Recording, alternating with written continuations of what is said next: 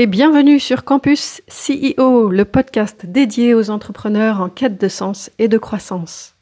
Parce qu'à l'ère du digital et de l'isolement, nous croyons plus que tout en la force de l'humain et du collectif. Nous nous sommes réunis à cinq Thierry Merchiol, Christelle Chazel, Gérald Rocher, Patrice Irénée et moi-même, Christelle Rigolier, pour lancer ce podcast Campus CEO. Bonjour à tous et bienvenue sur le podcast de Campus CEO. Alors aujourd'hui, nous allons parler du pouvoir du cerveau sur les affaires et sur la vie. Et c'est Christelle qui va introduire le sujet. Merci Patrice. Euh, en effet, c'est un sujet qui me passionne depuis un certain temps déjà. Euh, le pouvoir du cerveau sur les affaires et plus généralement sur la vie, puisque notre cerveau, on l'emmène de partout. Euh, il est tout le temps avec nous, que ce soit dans les affaires ou dans la vie. Euh, professionnelle ou privée. Donc, euh, voilà, comment utiliser la puissance et le pouvoir de notre cerveau à, notre, dans notre, euh, à notre avantage? Alors, il y a un modèle qui, qui circule, notamment par Brooke Castillo, qui est une coach américaine. et on va dire, je l'ai simplifié un petit peu, mais on le retrouve sous plein de formes différentes. C'est, pas nouveau. C'est l'idée aussi que nos pensées créent notre réalité. Et comment ça marche? Donc, il y a un événement qui arrive dans votre vie, euh, un événement extérieur, et cet événement, automatiquement, vous l'associez à des pensées ou à des croyances. Et là, on va rentrer dans un cercle qu'on pourrait appeler euh, le, qu'on pourrait appeler le, cycle de l'ego, par exemple. Euh, en tout cas, euh, Brooke Castillo l'appelle le modèle. Donc, c'est nos pensées ou nos croyances génèrent nos émotions, qui génèrent nos actions, notre attitude, qui génèrent un résultat qui vient systématiquement valider la pensée ou la croyance de départ, puisque notre cerveau, il fait tout pour que ce qu'on observe dans notre vie soit conforme à nos croyances. Et donc, ce modèle-là, il peut être euh, utilisé, on va, dire, il peut être vertueux ou vicieux. Il peut être vertueux si on lui injecte au départ des pensées qui nous aident, c'est-à-dire qui vont dans le sens de ce qu'on a envie de voir dans notre vie et de vivre dans notre vie. Ou il peut être vicieux euh, si euh, elles sont pas à notre service, ces pensées de départ. Donc, on va prendre un exemple qui voilà que j'ai rencontré hier. Euh, euh, j'accompagnais un, entrepreneur, un CEO, et donc euh, on discutait d'un partenariat qu'il a avec avec un, un, laboratoire de recherche. Et l'une de ses pensées, c'était ben, les chercheurs, ils ont une rémunération assurée, ils n'ont pas de compte à rendre, et donc ils sont nonchalants et ça n'avance pas. Donc forcément, avec cette pensée-là, quand euh, il va y avoir du retard euh, sur euh, les, résultats attendus de la startup vis-à-vis du, laboratoire de recherche, ça va créer bah, de la frustration, de l'énervement, de, l'agacement. Et puis, bah, l'attitude de ce CEO vis-à-vis du, chercheur qui va peut-être pas avoir les, les, résultats dans le délai que, que le CEO attendait, mais voilà, son attitude va faire que eh, le, chercheur, il va encore moins avoir envie d'avancer avec euh, ce CEO et les délais vont encore s'allonger et donc le CEO va juste valider sa pensée que, ben, euh, par exemple, dans la recherche, euh, les délais sont longs, ça n'avance pas, etc. ça, c'est un exemple très concret. Alors qu'une autre pensée pourrait être, on, est dans tous les cas collaborateur, on collabore pour un projet euh, et mon travail va servir les objectifs de ce chercheur et réciproquement. Ce qu'il fait va nourrir euh, ma société, va nourrir le développement de mon entreprise et ensemble, on, va euh, progresser. Et donc ça, ça va générer des émotions plutôt dites positives ou en tout cas d'enthousiasme et de collaboration. Et quand il va y avoir peut-être une difficulté d'un côté ou de l'autre, eh bien, on va être capable de, voilà, dans, dans attitude action, ça va être euh, ben, est-ce que tu as besoin de quelque chose pour avancer? Comment ça se fait que voilà que euh, pas rendu euh, euh, ce, livrable Est-ce que je peux t'aider? Qu'est-ce qui se passe? Et là, on va rentrer dans une vraie collaboration. Et donc, ça va valider les résultats, vont valider la pensée de départ qui est on est dans une collaboration. Et tout part vraiment de la pensée. Euh, les émotions, on pourrait dire euh, à n'importe quelle étape de ce cycle, donc pensée génère émotion, génère action ou attitude qui génère résultat, qui valide la pensée, on, pourrait à chaque, euh, à chaque entrée du, cycle changer. Par exemple, on pourrait se dire, bah, on va pas changer la pensée, mais on pourrait changer l'émotion. Oui, sauf que l'émotion, il y a des images, ouais, des, certains ouvrages qui, qui comparent l'émotion, la puissance de l'émotion à celle d'un éléphant. Une fois qu'elle est partie, l'émotion, ça demande vraiment une grande maîtrise euh, de, de l'arrêter ou de, de, ne pas se laisser embarquer par cette émotion-là qui arrive. Donc ça se joue, enfin le, le, levier le plus fort, il se joue en amont au niveau vraiment de la pensée et on peut mettre, on peut, c'est un choix en fait, c'est, vraiment un, un choix de départ de mettre vraiment notre cerveau, nos pensées, nos croyances au service de la vie qu'on veut avoir. Euh, voilà, je sais pas, Patrice, Christelle, si vous avez des, si ça vous évoque des questions ou euh, des remarques. Merci, déjà Christelle pour cette présentation. Euh, moi, ce que j'avais en tête, en gros, c'est que, bon, pour simplifier à outrance, c'est qu'il y a deux catégories de, de CIO. Il y a finalement ceux dont les émotions vont prendre le lead sur le cerveau, et il y a, ceux qui euh, ont fait tout un travail et ont le cerveau qui vont, qui va progressivement prendre le, dessus sur les émotions et la pensée. Donc, et je crois que ça rejoint un peu ce que tu disais sur le cercle qui peut être soit vertueux, soit, soit finalement vicieux.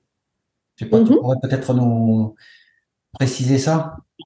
Oui, oui, c'est exactement, euh, c'est exactement ça. L'émotion, encore une fois, c'est à la, la, puissance d'un éléphant face à un homme, donc euh, ça va être très difficile de retenir l'éléphant quand il est parti. L'éléphant, c'est l'émotion. Donc autant agir sur la pensée, c'est-à-dire c'est euh, euh et, et, en effet, euh, en effet, il vaut mieux. enfin, c'est, je suis d'accord avec ce que tu viens de dire, Patrice. oui, parce que on, l'a vu par exemple dans le sport parce que bon, il y a ceux qui ont finalement toujours eu, ben, une excuse et il y a ceux qui ont des solutions, c'est connu. Mais on a vu des champions dans le sport qui n'avaient au départ ni la taille ni le poids nécessaire ni rien, qui sont devenus des, des, phénomènes. Et à l'inverse, il y a des gens qui ont tout pour eux et qui n'arrivent finalement, qui, qui, qui déçoivent les, les espoirs qui avaient été mis sur eux. Et là, on voit bien tout le travail qu'il faut avoir sur son mental.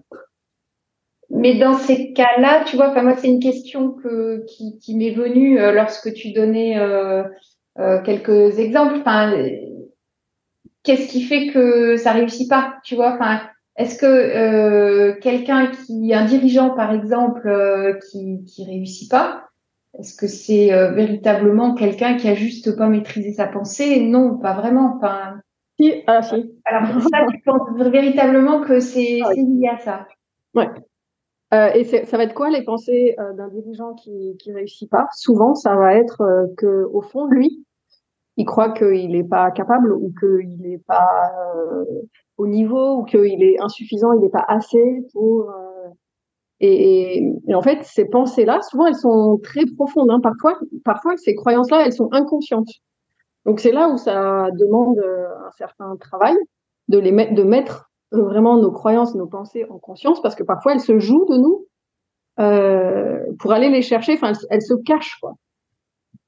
Mais oui, oui, moi je crois que euh, euh on en a déjà parlé dans d'autres podcasts. Euh, mais ce qu'on observe, ce qu'on vit dans notre réalité, c'est un miroir vraiment de, de, de, de ce qu'on de ce qu'on est et qui est un miroir aussi de nos pensées. Tout vraiment est issu de la puissance de notre cerveau. Et donc, ça demande une, grande force mentale en même temps de prendre le lead sur son cerveau. C'est vraiment, euh, mais c'est une décision. Et en même temps, ça demande une grande force et en même temps, c'est archi simple. C'est les deux en même temps. Oui, mais quelque part, tu vois, quand euh, quand tu considères que c'est une règle qui marche à 100% entre guillemets, je trouve que c'est culpabilisant parce que regarde dans le, la French Tech, enfin les startups, on sait que statistiquement, tu as une entreprise sur 10 qui réussit et les neuf qui ratent, quelque part, on peut pas aller leur expliquer que c'est juste parce qu'ils pensaient mal, quoi. Enfin, euh, Alors, oui. À la limite, c'est l'effet de la statistique. Tu as le droit d'essayer dans la vie et de te tromper. Et tu vois, et tu te dis pas, mince, euh, j'ai complètement raté. C'est voilà, je. Enfin, je trouve que. Ah, je vais, je vais modérer. T'as raison. Merci, merci Christelle pour ton, pour ton intervention. Je vais modérer mes propos puisque Thierry euh, n'est pas là, mais s'il était là, il nous dit, donnerait ses statistiques qui est sur cinq entreprises qui échouent, il y en a une qui échoue à cause du marché, une qui échoue par manque de moyens financiers, mais trois qui échouent pour problème humain. Et les trois qui échouent pour problème humain, ça va être euh, ce problème de pensée, de croyance sur moi, enfin sur moi le dirigeant que je suis, ou sur mes équipes. Et ça va être du management et du leadership. Donc voilà, c'est dans ces proportions-là. c'est voilà. pas 1% des cas, ok. là, voilà, c'est là où, moi ce que je, ce que j'entends, ce que tu expliques, c'est euh, un outil ultra puissant et, et, un outil parmi tant d'autres que le dirigeant peut utiliser, mais c'est pas le seul parce qu'autrement, euh, enfin tu vois, c'est pas 0 ou 1 pour moi. Le, le fait de de pas réussir quelque chose, euh, ne provient pas forcément, en effet, euh, que de ta programmation euh, sur les pensées.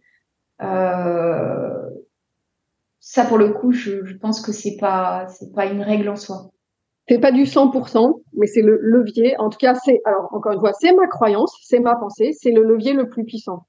Ce mm. qui me permet à moi, puisque je crois ça, de le vérifier. Donc, quand j'ai un problème, je change mes pensées et euh, ça me permet de résoudre le problème.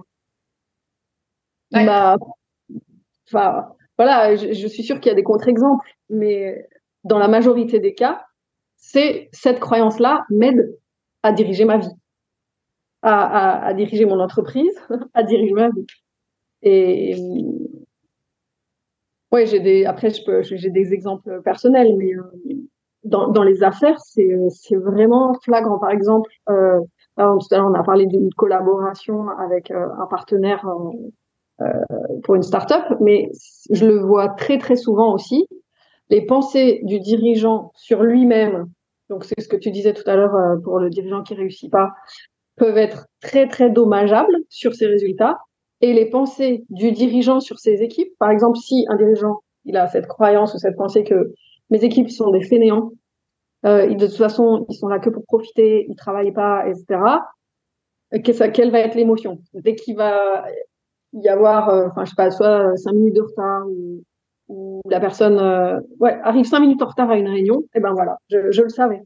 Et donc, euh, émotion, frustration, colère, la réunion, qu'est-ce qui va se passer? L'attitude du dirigeant, ça va se ressentir. En fait, il va avoir euh, comme euh, de la rancœur quelque part. Et puis, ben, on va construire moins, moins bien, moins en confiance que si la pensée de départ, elle est mes équipes, elles sont là, elles sont passionnées par ce qu'elles font, elles sont hyper compétentes. Je sais qu'elles mettent toute leur énergie, elles font du mieux qu'elles peuvent pour la mettre au service de l'entreprise. Parce que là, encore une fois, c'est quand il y a un problème, ben, on va vraiment être dans une collaboration. Qu'est-ce qui t'arrive? Est-ce que tu as besoin de quelque chose? Comment ça se fait que euh, tu n'as pas rendu ça? Et notre attitude, nos questions, notre, euh, oui, vraiment notre attitude vis-à-vis de, notre collaborateur va être différente. Et donc, c'est tout le circuit qui va être euh, différent. Je suis, je suis entièrement euh, d'accord. Euh, et, ça m'amène à, un sujet euh, peut-être plus dans la prospective parce que c'est un outil aussi qui peut être utilisé dans la stratégie d'entreprise, je pense, dans la mesure où moi, tu vois, tous les dirigeants, je, je travaille qu'avec des dirigeants en fait, et tous les dirigeants que je vois, euh, on en a certains qu'on a envie de suivre et euh, euh, et, et, que qu'on pourrait euh, aider euh, vraiment parce qu'on adhère complètement à leur leur stratégie en fait à long terme. Et puis d'autres, bah, on sait pas trop où ils vont. on sait pas vraiment pourquoi on travaille, ça peut arriver quoi. Et là, la plupart du temps, euh, moi j'ai l'impression qu'en effet, et la différence, c'est euh, le dirigeant qui sait se projeter et qui lui s'est projeté dans, la, dans, dans, dans une logique positive, et puis le dirigeant qui, qui gère le quotidien il avance, mais sans se, se projeter sur euh, sur la, la, finalité positive, quoi. Enfin, euh, et je trouve qu'on voit la différence, c'est qu'à la limite, là, c'est vraiment un outil qui peut être euh, intéressant euh, pour embarquer les, les, équipes, en fait. Mmh, tout à fait.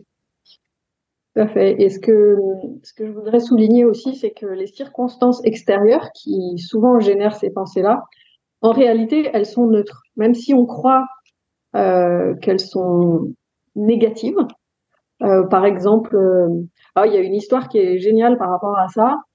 Euh, c'est un conte. Alors, euh, bon, enfin, je sais pas si je le raconte, mais c'est l'histoire. C'est, je crois, c'est un fermier qui, un cheval et puis le cheval meurt. Bon, non, je vais, je vais pas partir là-dedans. Pardon. en tout cas, c'est les faits à la base sont neutres et c'est notre perception qui nous, nous amène à les voir de façon positive ou négative. Et même un accident, euh, je suis bien placée, euh, j'en ai vécu un dans ma famille il n'y a pas longtemps, un accident qui peut être euh, perçu comme euh, négatif, en réalité, c'est un fait neutre. Parce qu'on ne sait pas, on n'a pas suffisamment de recul, nous, en tant que, surtout quand c'est à nous qu'arrive l'accident, ou, à notre famille, on n'a pas suffisamment de recul pour mesurer toutes les conséquences de cet accident-là. Et, euh, et, c'est sûr, on dit, euh, bah, dans cet événement-là, dans dix ans, on en rira. Euh, sur le coup, c'est une catastrophe, mais euh, voilà, on ne sait jamais les conséquences. Donc, moi, j'invite chaque CEO, quel que soit l'événement auquel il est confronté, aussi dur soit-il, à imaginer, en tout cas c'est ma croyance, et je vous invite à, bah, à être sceptique et à vous demander si vous avez envie de l'intégrer euh, dans votre système de pensée, que tout ce qui m'arrive est à mon service, même le pire et le plus difficile des événements. Tout ce qui m'arrive est à mon service, est au service de ce que je veux créer dans ma vie. Et après, parfois, il faut trouver euh, en quoi. euh, et c'est pas tout de suite évident. En effet, quand c'est quelque chose d'extrêmement dur, alors pour un CEO, ça peut être voilà des, des, des, grosses, une situation financière très très critique. Eh bien, même cet événement, on peut voir que cet événement est à son service. Peut-être parce que ça va lui apprendre à mieux gérer euh, ses finances. Peut-être parce que ça va lui apprendre à développer une vision euh, stratégique, comme tu disais tout à l'heure. Peut-être parce que ça va lui amener à vraiment euh, se focaliser sur quelle est la source qui a amené ses problèmes financiers. Peut-être que ça va lui amener à repositionner son produit sur le marché. En tout cas, moi, je vous invite vraiment à avoir cette croyance-là. En tout cas, moi, elle m'aide dans toutes les situations de ma vie, que quoi qu'il m'arrive, c'est à mon service. Moi, je crois que je, suis aligné avec ce que tu dis, Christelle. Je pense à Thomas Edison, donc qui a inventé l'ampoule à incandescence. On dit qu'il a fait 10 000 expériences dans sa vie. Imaginons comme beaucoup d'entre nous qui s'arrêtent à la cinquième expérience, à la dixième, voire à la neuf millième expérience. Mais il ne, il ne réalise pas l'ampoule. Qu'est-ce qui lui le sépare? Qu'est-ce qui sépare Thomas Edison du commun des mortels? C'est forcément le, le mental. C'est la croyance que ça allait marcher. Qui aujourd'hui est prêt à recommencer 10 000 euros, 10 000 fois sa, sa boîte? Sa croyance que c'est possible, elle est plus forte que tous les échecs qui. Et, et ça, c'est très très, euh, c'est très vrai. C'est celui qui gagne, d'ailleurs c'est vrai aussi euh, dans, dans la vie, dans une négociation, dans, entre deux humains, c'est quelle croyance est la plus forte. Si moi je pense que c'est possible, euh, je vais avoir, enfin voilà, c'est l'intensité de ma croyance, elle est à 100, et que toi en face tu me dis non c'est pas possible, mais que ton intensité de croyance est à 50, en fait, euh, tu vois, je vais te montrer que c'est possible c'est vraiment, euh, enfin, ouais, c'est absolument passionnant. Alors, j'aime bien aussi les travaux de Byron Katie, euh, qui, elle, euh, présente ce, ses, ses, pensées. Elle amène une hygiène sur chaque pensée qui arrive. Est-ce que c'est vrai? Est-ce que cette pensée est vraie ou pas? Et en fait, pour, pourquoi elle, amène cette question? Pour démontrer euh, ben, qu'elle peut être vraie ou pas. En fait, euh, c'est ça, la pensée ou la croyance. L'important, ce n'est pas qu'elle soit vraie ou pas. C'est en quoi elle sert ce que j'ai envie de créer, de manifester, de, de vivre dans la vie. Ça, ça, je peux rebondir là-dessus parce que c'est ce que Steve Jobs a appelé la, la distorsion de la réalité. C'est-à-dire qu'en fait, il faisait que la réalité rentre dans sa pensée. Il parlait de distorsion. Autrement dit, il pouvait, pouvait expliquer quelque chose qui, sur le moment, était absolument irréalisable, mais c'était sa vision. il appelait ça la distorsion. Donc, on, voit bien que la vérité, elle est, quand même, mais la réalité, c'est des, concepts finalement assez relatifs. Exactement. Et, pareil pour Elon Musk, hein, qui, est parti pour conquérir Mars, qui croit que la vie sur Mars est possible et qui développe euh, euh, tout, enfin voilà, toutes les technos, etc. pour ça. Et il y a des, enfin des, des, vraiment des scientifiques aguerris, brillants, etc. qui lui ont dit que c'était n'importe quoi ce qu'il qu'il disait. Et petit à petit, euh, bah, il a démontré déjà que qu'on pouvait euh, inventer une fusée qui, qui, était réutilisable, etc., etc. Et pourquoi? Parce que la puissance de sa pensée, il croit que c'est possible et, il va le faire.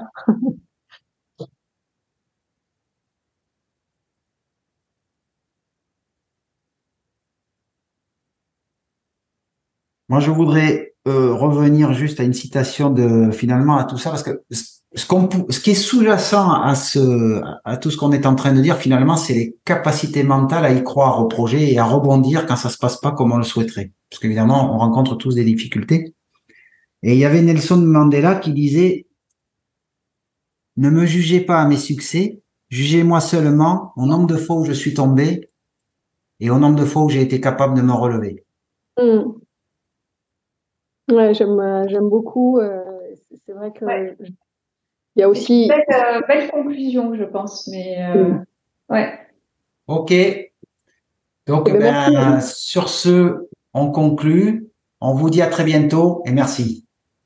Merci. Merci.